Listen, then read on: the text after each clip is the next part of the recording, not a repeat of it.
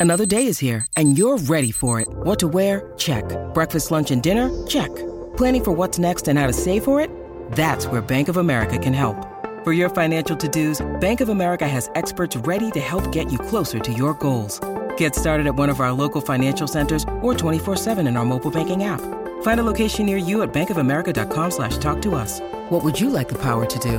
Mobile banking requires downloading the app and is only available for select devices. Message and data rates may apply. Bank of America and a member FDIC.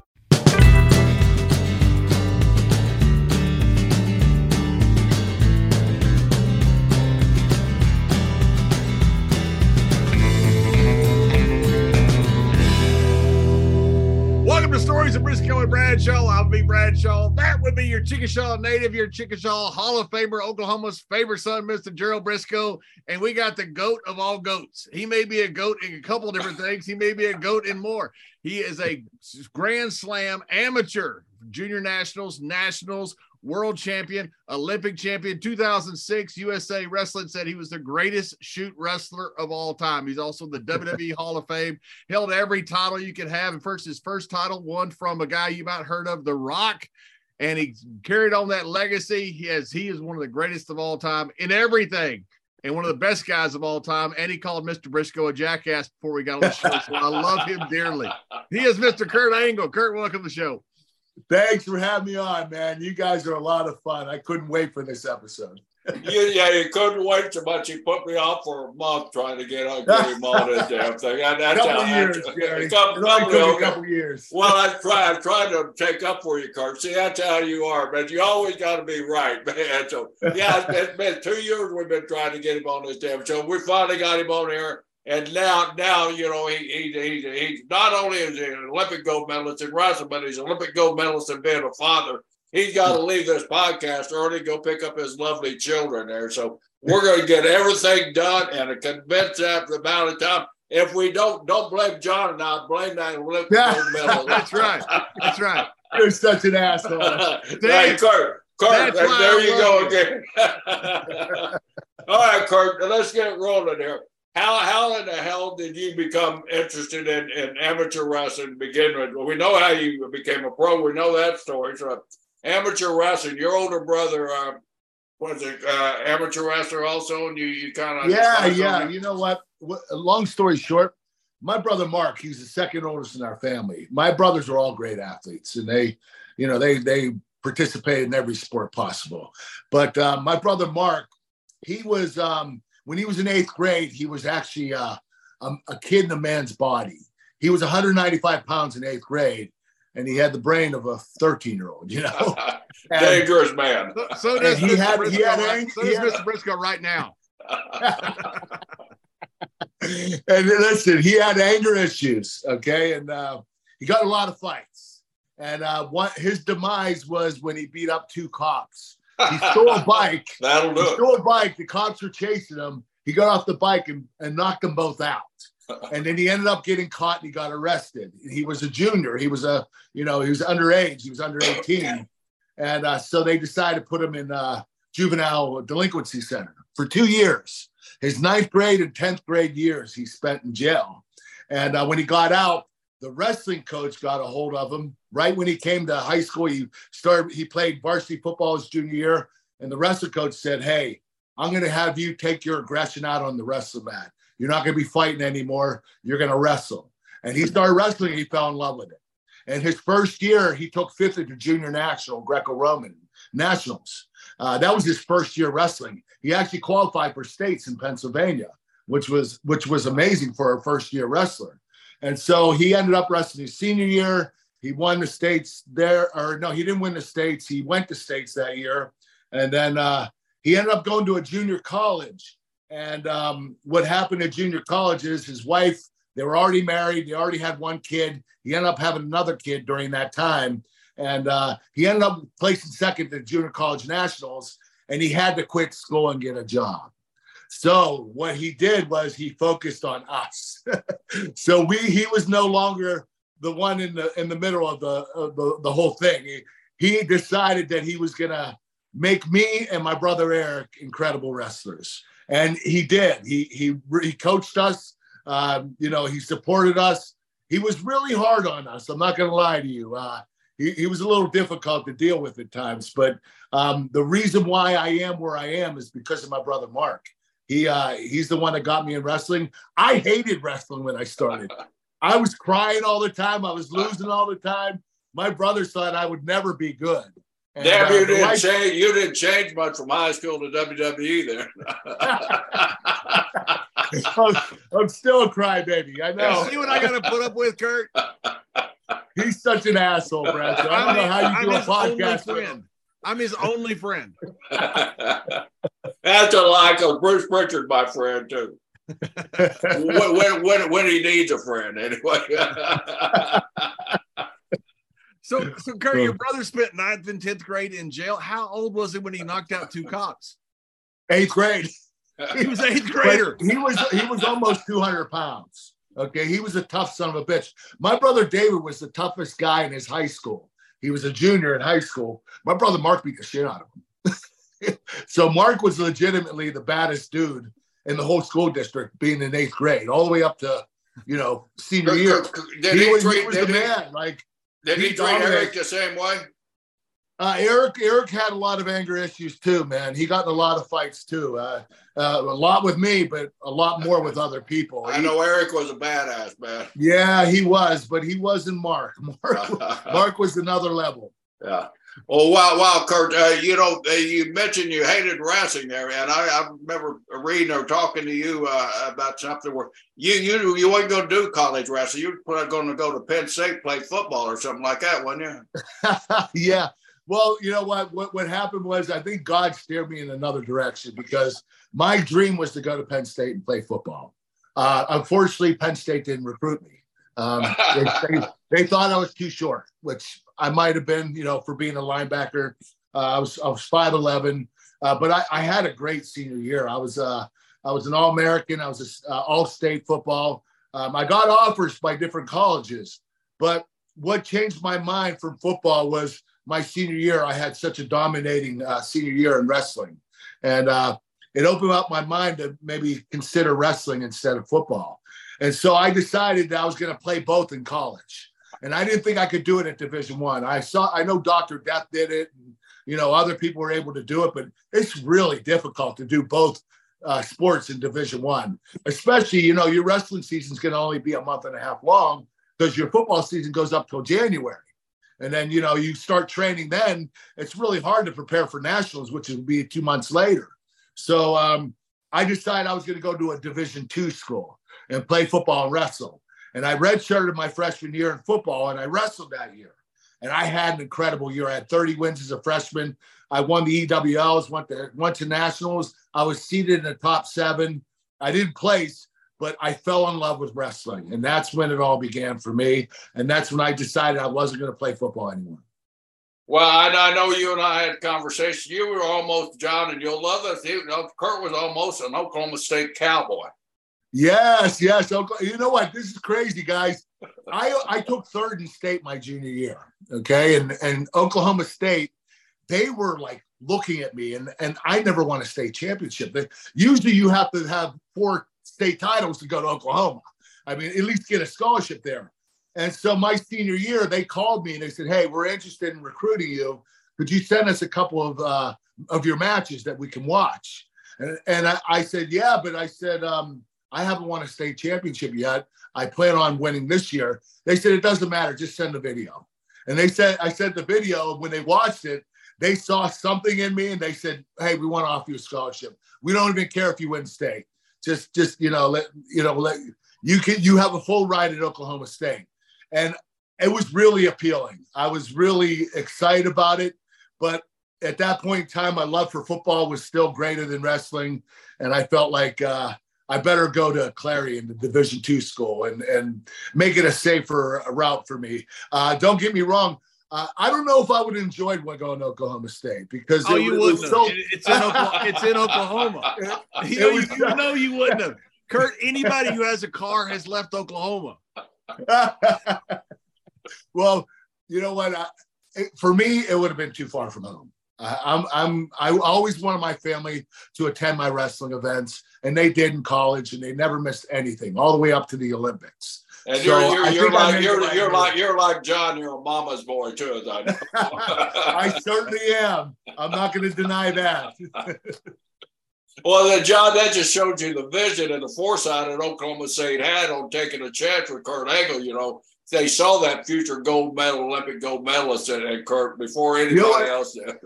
Jerry, you're you're absolutely right. That's what they saw, and nobody else did.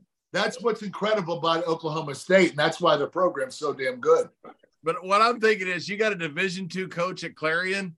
Then all Yeah. of a sudden, this guy who comes in, that maybe the greatest of all time, is on his team. Go, Look, I, I coach Kurt Angle. That guy's made a living the rest of his life off Kurt Angle coming.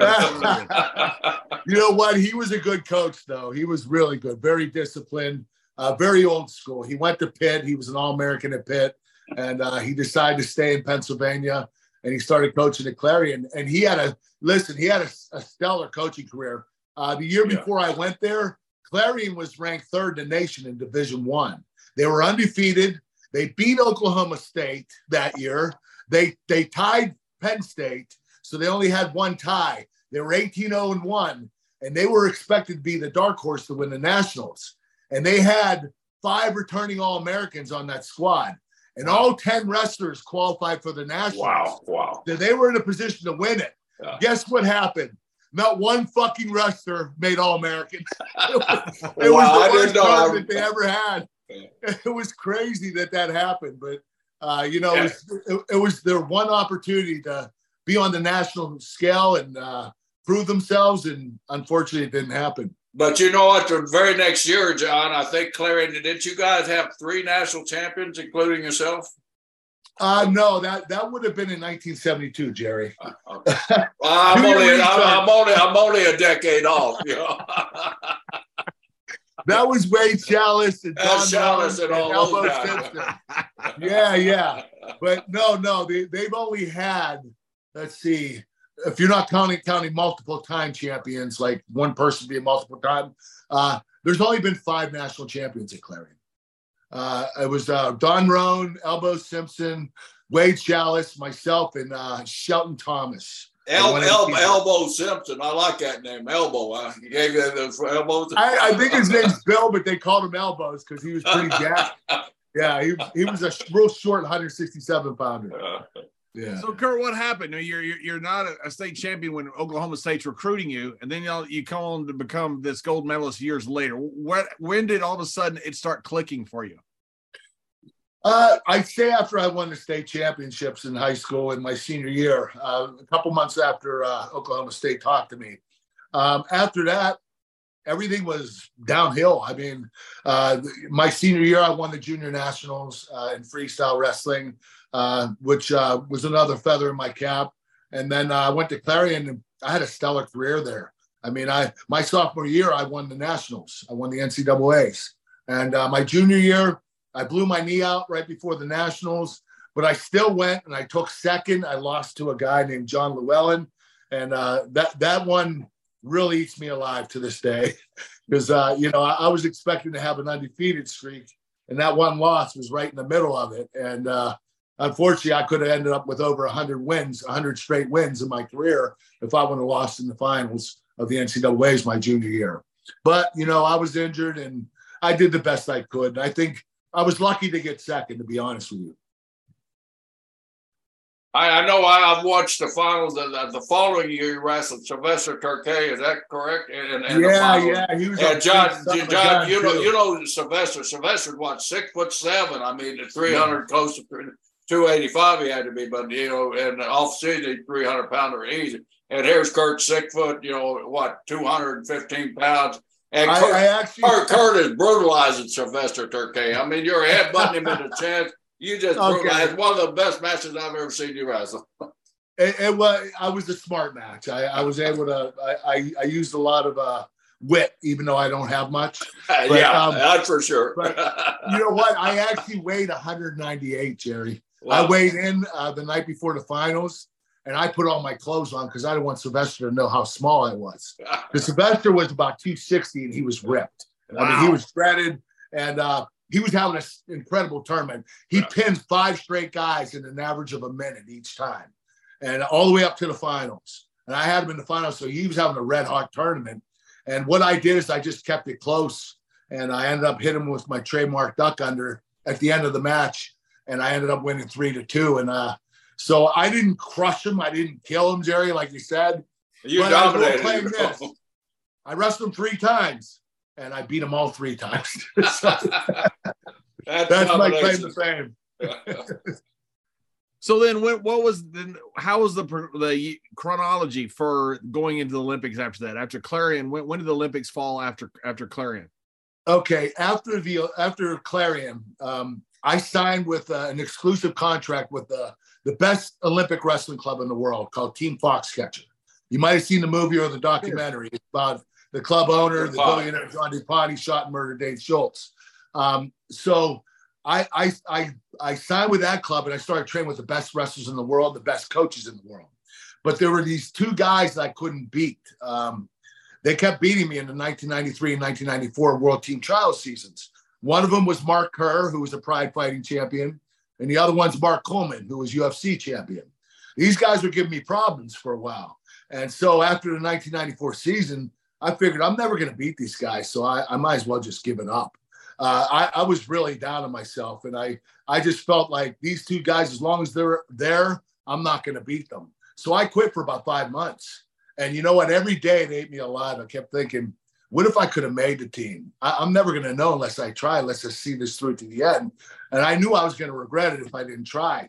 So I came back, but I came back with a game plan, and I used Dan Gable's philosophy, uh, Jerry, exhaust training. That's when you train till you're exhausted, and that's when the training actually starts. It gives you impeccable conditioning. I mean, I wasn't the biggest or the fastest or the strongest or the most technical or the best wrestler in my weight class. What I knew I could be is the most well conditioned. I would wear my opponents down and score on them when they got tired. And it worked. I beat Mark Kerr. I beat Mark Coleman. I went undefeated my last two years wrestling. I won the world championships in 1995 and the Olympic gold medal in 1996. And uh, all this while Dave Schultz was um, shot and killed. So I lost my Olympic coach. I didn't have an Olympic coach the last six months of my career. But Dave taught me enough to know what I had to do from here on in. And then a couple months later at the US Open, I get thrown on my head and I break my neck and I don't even know it. And I keep wrestling. So that, that's the where the broken neck come in was uh, was the U.S. Open then. I It never was at the US Open. Yes, it was the first round of the Olympic trials. Uh, it was the US Open. And I got thrown on my head. I was having a great tournament. I was in the semifinals. And uh, I broke my neck and my arms went completely numb. My neck was in excruciating pain. And I, I pushed myself through the semifinals. And then I wrestled in the finals later on that day with my neck broken. Wow. And uh, I won the final. So I won the first round of the Olympic trials with my neck broken.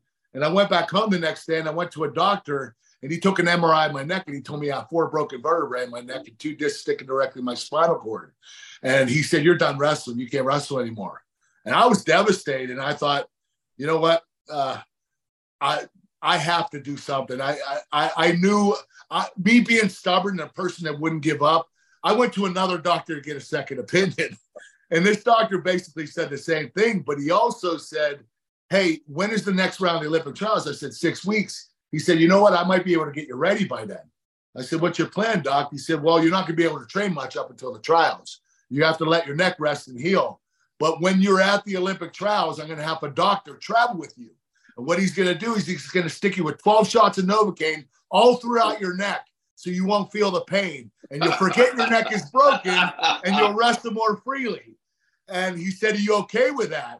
And I said, Yeah. And then the doc said, But I'm going to warn you an hour after your matches are over, you're going to be in excruciating pain from the abuse your neck takes during these matches. He said, Are you okay with this? And I said, Yes, let's do it. And you know what? I did it. And I won the Olympic trials, and Olympic gold medal. And I did it with a broken freaking neck. that's that's It's not a true. doctor. That's not a doctor. That's a hookup. yes, yes, it is. I couldn't believe it. John, you know, no, hearing this doctor, you can't do that today. Could you No, imagine a doctor No, saying, hey, you're right, your you neck's can't. broken, I'm going to stick you 12 different shots of Novocaine. Uh, it was crazy, but back then, you know, liabilities were a lot, you know, on the low down, there wasn't a lot of liabilities, a lot of people suing people. Did you ever talk to Kerr or Coleman after that? Because before they they they they, they could beat you, and they come back with this new mindset, and you're they can't and they can't beat you. Did you have you talked to them since then about that that progression? No, but the rumor was they thought I was on steroids because I transformed my body. What I did is uh, back then, that's when Met-Rx got really popular. And uh, so I was kind of a little chubby in college. I, I wasn't really built that well. And uh, so I started drinking this Met-Rx three times a day and, ha- and supplementing my meals, uh, two more meals during the day. And it really transformed my body. I mean, I went from being like kind of chunky to looking pretty damn good. And uh, so everybody's like, he's taking steroids. Something's going on with that.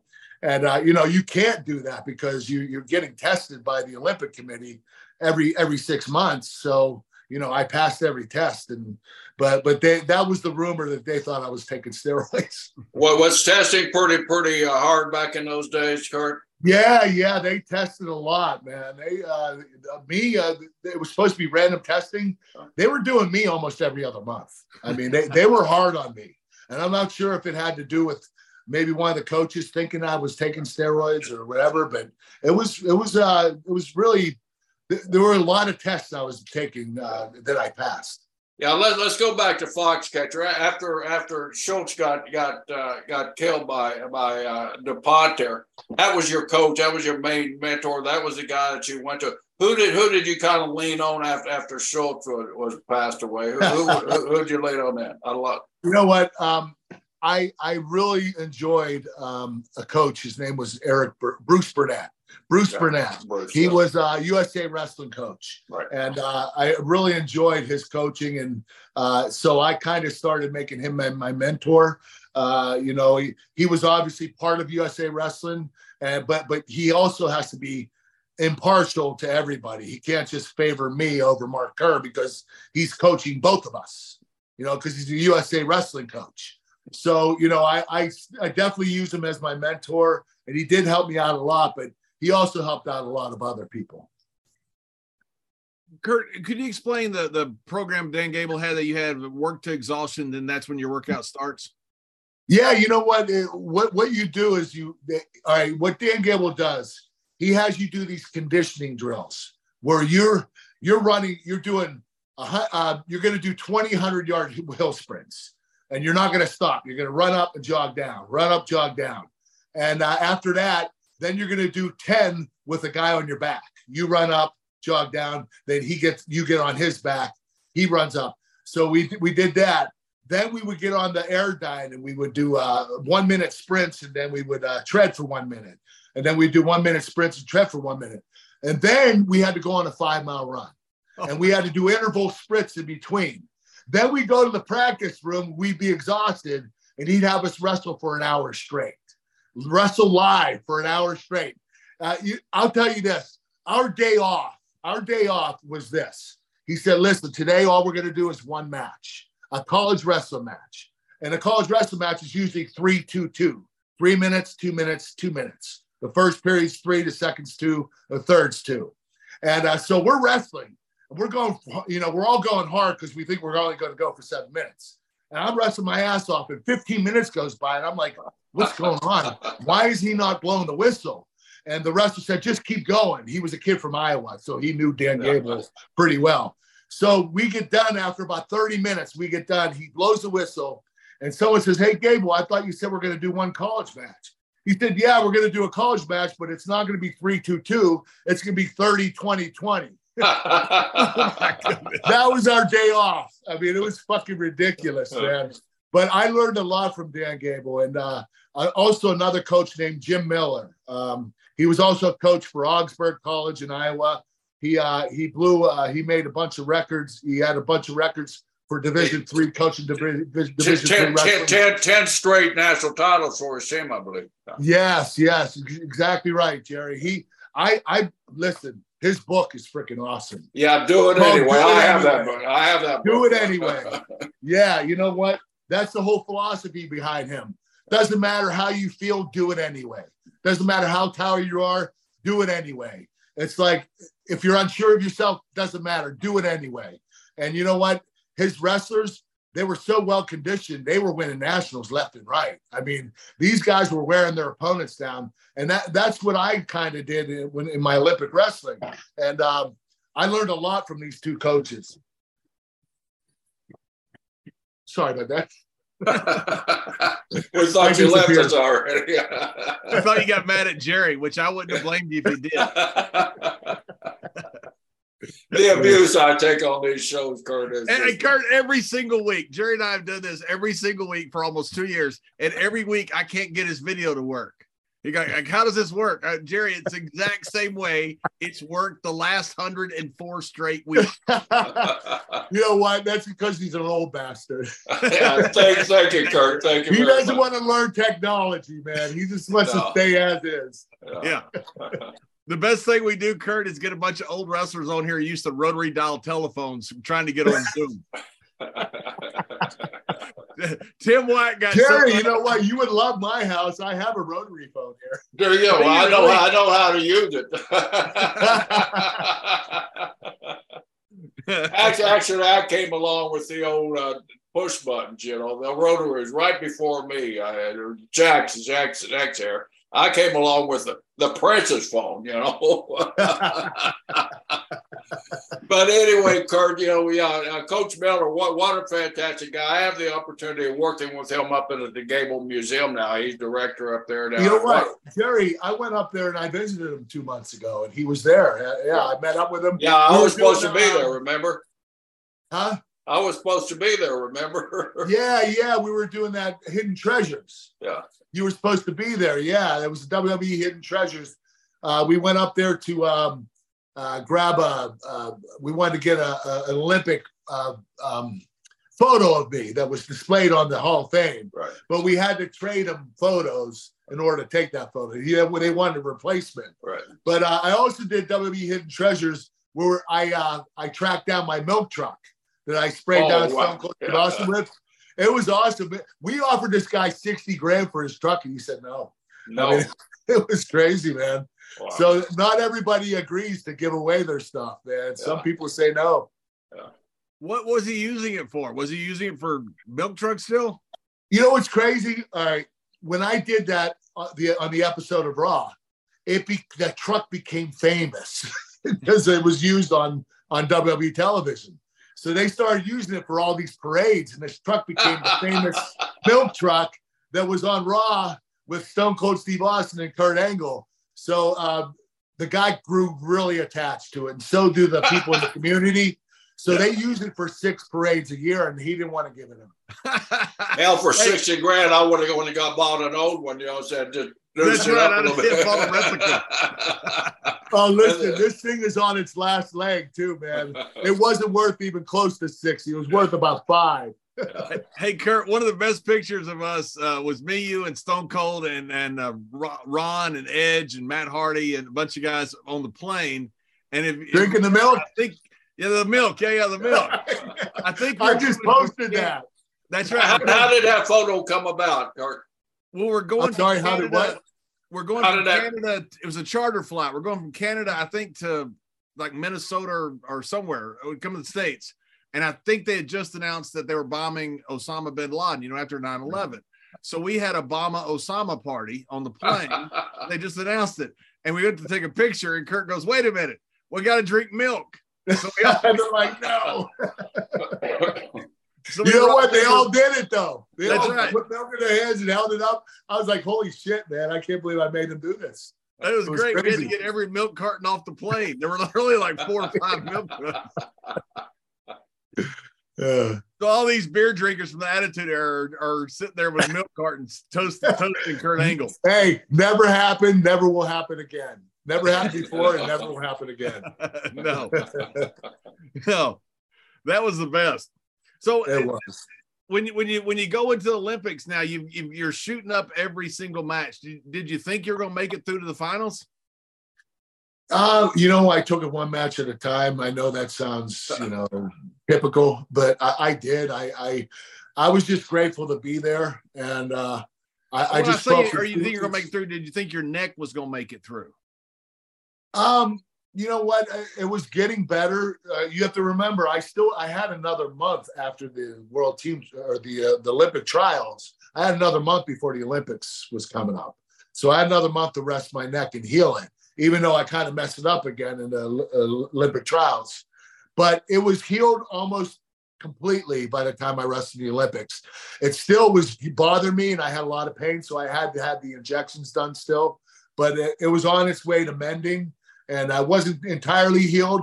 But yeah, you know, the crazy thing is I, I really wrestled with a broken neck. I really wrestled in the Olympic trials and the Olympics with a broken neck. Kurt, and, uh, Kurt, the, Kurt, the thing about it, all, all the, the Europeans, as, as, we know, they love to not only beat Americans in wrestling, but they love to hurt Americans in wrestling. Oh and yeah, sure. Surely the the word had gotten out that Kurt Angle got a broken freaking neck, and let's take advantage of it. Were there ever were there any of those guys that really targeted your neck? And if so, how did they do it? You know what? Nobody. No. Back then, there was no internet or anything right. like that, so not much anyway, and then no no social media. Uh, but um, the, they they didn't really know, but there was a wrestler that did know. And uh, what happened was I called USA Wrestling about a month before the trials. I said, "Listen, I'm not going to be ready. I need I need to uh, what's it called when you uh, when you uh, do a petition? You do a petition to push back your Olympic trials. So uh, a wrestler back in uh, you remember Randy Lewis, Jerry, right? Yeah, from Iowa. Okay, he was injured, so he couldn't wrestle uh, for at the Olympic trials in 1984. So they pushed it back a couple months for him. So he wrestled Leroy Smith for right. the for the Olympic team. Okay, so I was in the same position. So I, I called USA Wrestling. I asked Bruce Burnett, I said, hey, I my neck's not going to be healed by then. I need to push this back, the Olympic trials back uh, to where I can wrestle when, when I'm healed. And he said, I'm going to deny you. You have to be ready by the Olympic trials. I was like, holy shit. All right. So, um, so, uh, so, so, uh, uh, so, uh, coach was the uh, final stop in that. They didn't have a committee or anything at that time you know what? He he had the final say, and he said you're not going to get the extra time. Uh, whether I don't know if he you know didn't want favor me or he was favoring somebody else, I don't know. But at the Olympic trials, I wrestled Dan Gable in the finals of the trials, and the first thing he did was he jumped on my head and started jerking my head down and uh, up and down because he knew my neck was messed up.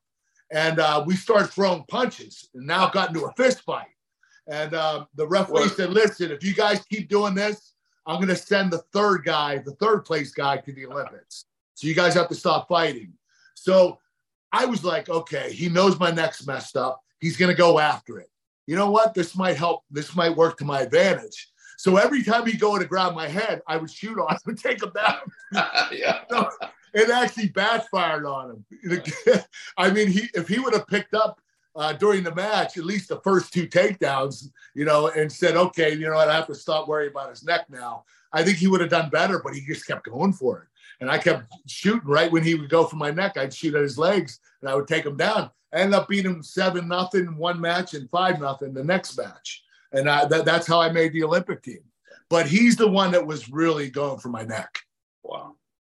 Yeah and then, but you had to be uh, excited. You know, it's pretty cool to have the Olympics in your home country. You know, oh my gosh, it's such an advantage. It really is. You don't have to worry about time differences and being able to sleep. You know, you fly over to Japan, it's a 12 hour difference. So, you know, they're, uh, yeah. when you're in the middle of the day, they're sleeping at night, you know. So if you fly over there, you have to get adjusted. Uh, I didn't have to worry about that. And also, 60% of the fans are from the United States that were at the Olympics cheering for me. So it is definitely an advantage. It definitely helps you out. Was there anybody in the Olympics that you were particularly worried about going into it? Yeah, yeah. Abbas Jadidi, the, the Iranian. He won the world championships in 1993. And what happened was when he won the worlds, he got tested positive for something. And uh, they ended up um, uh, suspending him for two years and he was the best wrestler in the world in any weight class. He was the most dominating wrestler. This guy was so good. And so in 1995, 1994, 1995, he wasn't allowed to wrestle. So he came back in 1996 for the Olympics and he went up a weight class. He was at 198. He went up to my weight class at 220. I was like, oh shit. I gotta have Abbas Jadidi in my weight class. So he's having this great tournament. He's just crushing people. He, he actually beat the eight-time world and Olympic champion Leri Khabelov from Russia. He beat him eight to one in the semifinals. I mean, he just dominated them. And uh, I got in the finals with Abbas, and I was like, I just need to keep it close, you know, and try to get him tired. Uh, you know, my game plan was to wear him down and get him tired. And you know what? Um, the match was pretty even. It was dead even, to be honest with you. And the, the only reason why I won, I believe, is because I took a shot at the end and I took him down, and he was on his butt, and uh, I had his legs. And one referee gave me a point, and the other two didn't give me a point yet. And the match ended, and we ended up in a tie. And I think the referee said, listen, he had that takedown. It should be two to one. You might as well give the match to Angle. So I was fortunate that I shot that last shot. If I wouldn't have done that, I don't think I would have won. Yeah, I, I, remember that. Uh, you you shot in on him, and, and then, then of course the entire country thought you had to had to had the point for the yeah, takedown there because the guy I was sitting right on his right on his butt, and you you had his leg, you had complete control. Uh, what what uh, what kind of it had to be uh, something go through your mind when you didn't get that point, you know that. Well, and, and the time, and time, time, was, time was running out too at that time, right? Yeah, yeah. What I was scared about was a lot of guys would take him down and they would uh, climb up around to his back, right, round him up, and he would he would elevate them and expose them for two points. And John, in freestyle, if you expose your back to the mat, even if you don't have control of them, it's two points against you if your mat, back, back gets exposed. So he was doing this to everybody. He's flipping them over and scoring points. So I didn't want to go up because I knew that he was really dangerous. If I went up around his back, he would flop me over, get the two points, and win the match. So I stayed down and I just stayed there and said, "I'm gonna, I'm gonna, I'm gonna, um, you know, just hang out here and hope that the referees give me the match." This yeah, guy had, a, had an incredible strength too uh, when he when he was doing that, right? I mean, his strength was yeah, yeah. Incredible. You know what? He he was he was the strongest guy I've ever wrestled. Um, he didn't look like it either. I mean, he was he was six foot two, you know, two hundred twenty five pounds. Wasn't wasn't that big, but um, he he was super strong and he was so good at technique. He was uh, by far the most technical wrestler I've ever wrestled. So, so you won the gold medal there, and it's very emotional. You have your family and and and in the stands there. I, I, remember seeing that you ran over to your mom, your, your your family over there, and what what a great moment for the USA Wrestling, and what a great moment for Kurt Angle. Yeah, you know what? That, that that's what it was all about. You know, my family, uh, they were there since day one. Uh, they always supported me. I will tell you this: I have wrestled probably a thousand matches in my career. By the way, I just want to tell you, my nephew has wrestled 2,500, and uh, he, he's actually way better than I am, to be honest with you. Uh, but um, I wrestled probably a thousand matches in my career. And uh, wait, what what were we just talking about? I lost my, lost the, my the, the, the, emotion, the emotion of wanting to, to go with your family there. Yeah, you know what, my family, and, and the crazy thing is, they have seen every single one of my matches. Whether I traveled across the country or I even went over to France and my mom came over with me with USA Wrestling. I mean, my family was always loyal to me and they they never missed anything. I had my family there all the time. I didn't have to worry about support. I knew they were going to be there for me and they were going to back me up. My brothers now in the Olympics there's security everywhere. You can't get down to the training facility that's behind the bleachers uh, before you go out to wrestle. So I'm back there and I'm warming up. And my brothers always, they always wanted to see me before the match, slap me in the face, get me all fired up. And uh, they always found their way down there. I don't know how they got through security, but you know, I don't know if they paid somebody or what. But you know, they get down there, they would fire me up, slap me around, beat me up, you know, get me all mad. Like they wanted me to get angry at them so that I got angry at my opponent. And uh, it worked really well. you know, when your brothers are slapping you in the face, you're like, why are you doing this? You know, it's just Kurt, crazy. Kurt, Kurt, the, the pain at your in your neck had to be just incredible after after it wore down that night. But the the elation of winning the gold medal in, in, in the United States. And how how was your neck uh, immediately after after your? your you know match? what, Jerry? I was such in a euphor- euphoric state. Um, I didn't feel my neck for two days. Wow. I was I was on such a high that I couldn't feel anything, no pain in my body. I wasn't even sore from the Olympics, and I wrestled five matches. Uh, it was I just, you know, my I was just so fired up about winning. Uh, but two days later, I was like, oh God, okay. When when my emotions came down, my neck started really hurting, and I realized, you know, I have a lot of damage to it, and that's why I didn't continue wrestling. That's why I decided to quit and uh, retire. And, uh, then the WWE calls, and uh, and I, I, that's another story. yeah, that's episode two here. But so, uh, so so take take us here. You just won the Olympics with a broken friggin' neck, and and you know you you have, you feel no pain that night, but two days later, all of a sudden that hits you. What, what was what, what was your career plans at that time, Kurt? Because I know WWE was not in, in, in, in, the game plan at that time. No, WWE offered me a multi-million dollar deal. I'm not gonna lie to you, it was a great deal. Right. And I brought it back to my agent, who was a former amateur wrestler that played pro football. His name was Ralph Cindrich. He um, he's uh, he was the top NFL agent at the time uh, for the NFL. He's from Pittsburgh, Pennsylvania. So he was my agent.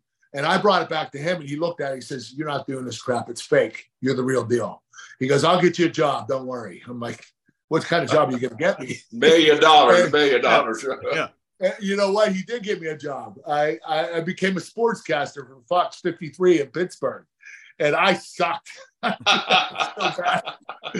I, listen, it was a startup station and I had no rehearsing. They had me just go in and, and I was, I was, um, my first night on the air, uh, I was uh, the weekend sports anchor, and it was called the Angle on Sports.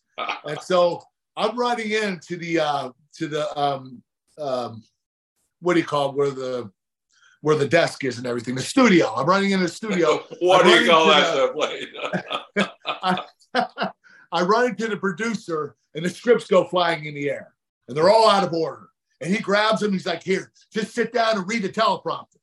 so I sit down and I'm looking at I'm looking at the teleprompter at the camera, and uh, it says, "Okay, time for the angle on sports," and uh, and I'm, I have the the guy in my ear, the producer's in my ear. I have an earpiece in, and I, there's nothing on there. It's, it went blank. so it, it, it, the bulb burned out. So it went blank, and the producer's like, "Kurt, say something, say anything." just just say something. And I remember the first thing was uh, Duquesne basketball, and I said, Duquesne basketball play tonight. Let's go to the highlights. So I went to the highlights. I didn't know their names. I'm like, there's number 24 with a layup. And so then the next sport, I had to guess what the next sport was. And I was like, okay, uh, the next sport is football. Let's go to the highlights. It was golf. the whole eight minutes, it was out of order. I, I had the worst uh, commentary session in the history of sports commentary. Okay, this this was a complete mess, and uh, I remember I had the the weather lady and the news lady next to me, and the scripts were everywhere. It looked like we just had sex because we're trying to uh. run through the scripts and try to read the right things and it just wasn't working. It was the worst eight minutes of my life. you know, the thing is, you would be great at it now, but any of us back then, before you're trained, before you have done a million different interviews, no one's any good. It's no, no, I sucked, man. I didn't want to be in front of the camera.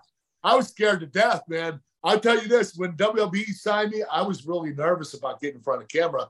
I thought, you know what? I'll, I'll just wrestle. These guys just have me wrestle because I didn't want to do the other stuff. I know but Vince, Vince, Vince put me out there. He said, "You're gonna fucking sink or swim, but I'm gonna throw you out there, and you, are we're gonna we're gonna do a lot of shit with you." And I was like, Vince, I don't want to do a lot of shit. I just I, I, I just know, I know.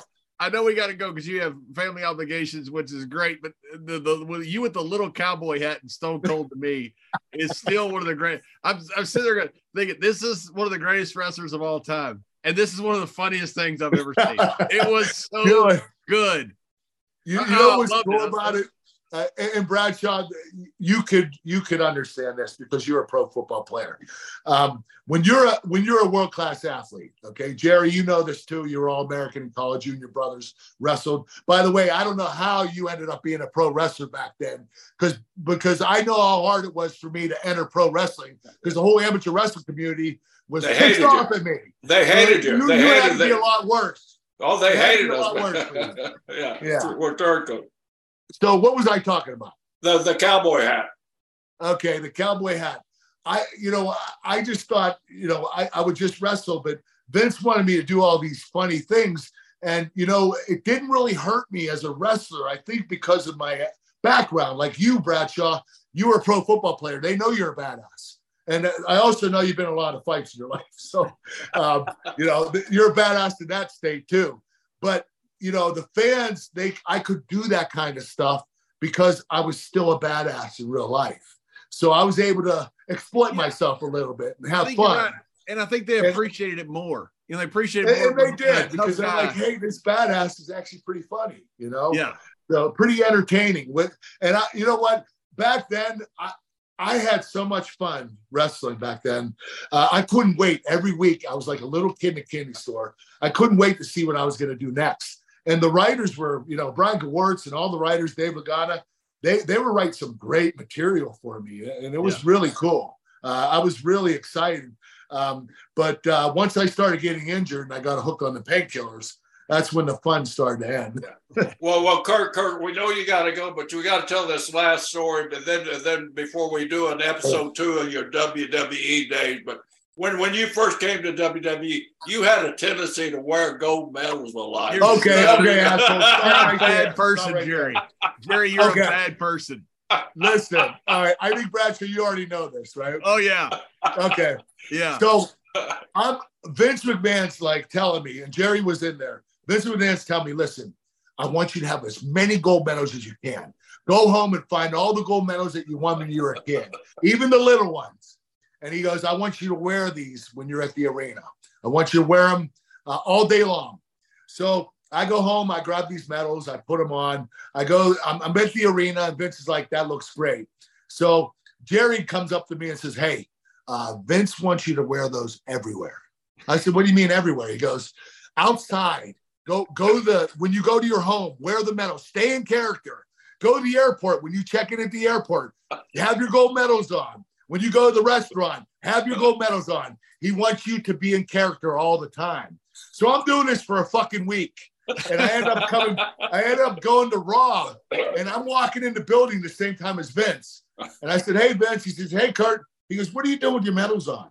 I said, Well, Jerry, Jerry told me you said that you want me to wear them everywhere. He goes, No, Jerry's an asshole. He said, You only have to wear them at the arena. Vince called me an asshole. I can't believe it. uh, it was the it was the worst rib I've ever had on me. Jerry, I'm wearing these 25 medals everywhere. He's walking oh, around all humped over like that with all these damn medals on. He's got a broken neck. He doesn't need to be wearing all those medals. You're such a bad person, Jerry. he is, man. That, that is unforgivable. well, Kurt, we're going to let you go, but on air here, you got to agree to part two of your WWE. We will do part two, Jerry. Probably, probably in less than two years. I hope so. probably, you said.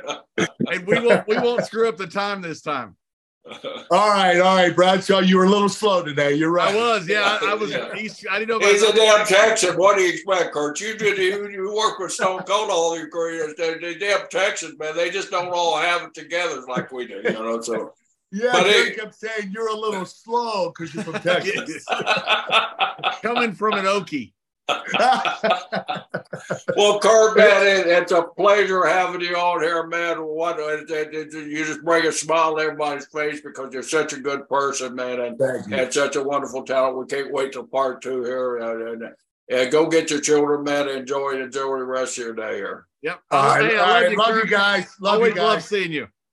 All right, take care, guys.